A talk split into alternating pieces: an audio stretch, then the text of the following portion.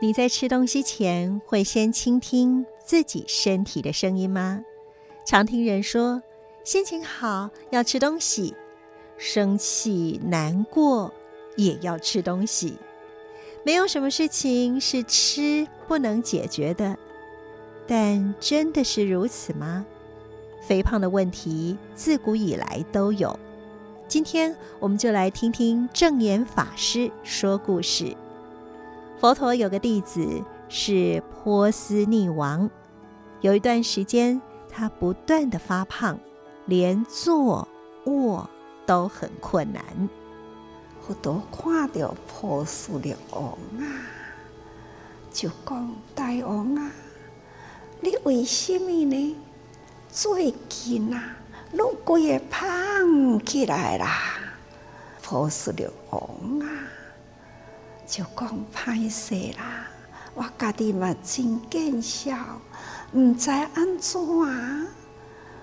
佛陀都讲，看你呢，喘息，你咧喘气吼，嘛真急促啊！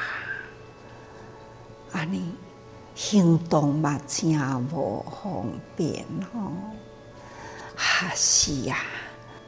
啊人一个肥咧吼，行动真无方便呐啊！所以呢，毋只是行动无方便，喘息啊，哈嘛真困难呐。佛陀啊，搁甲伊讲一寡健康之道，心理爱安怎控制呢？这个口欲的方法。甚至该辅导，毋只是食物的烤肉，对人世间物质呢，也都爱尽量看清楚。波斯匿王要他的贴身侍卫记下佛陀的开示，所以每当要吃东西的时候呢，侍卫就会提醒他。经过了一段时间，国王成功瘦身，恢复了健康。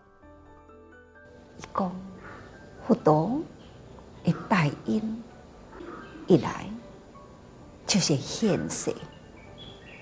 我和今生出世，我一旦身体健康，行动自如。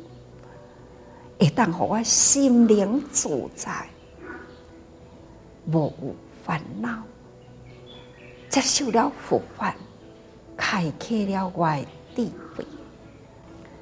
人生啊，健康是最重要。干那会当知影安怎样来摄取咱的食物，维持咱的营养，安尼。身体都健康啦。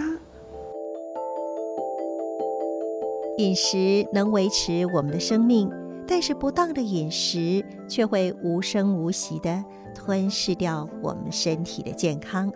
所以“病从口入”这句话就点出了疾病大多是与不健康的饮食方式有关。今天证言法师说故事，就以佛陀引导波斯匿王。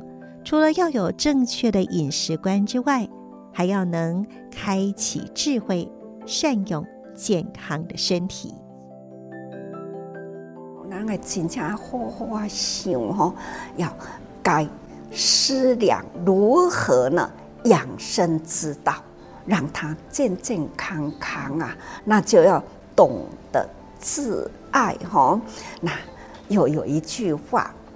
处身不向今生度，更向何生度处生？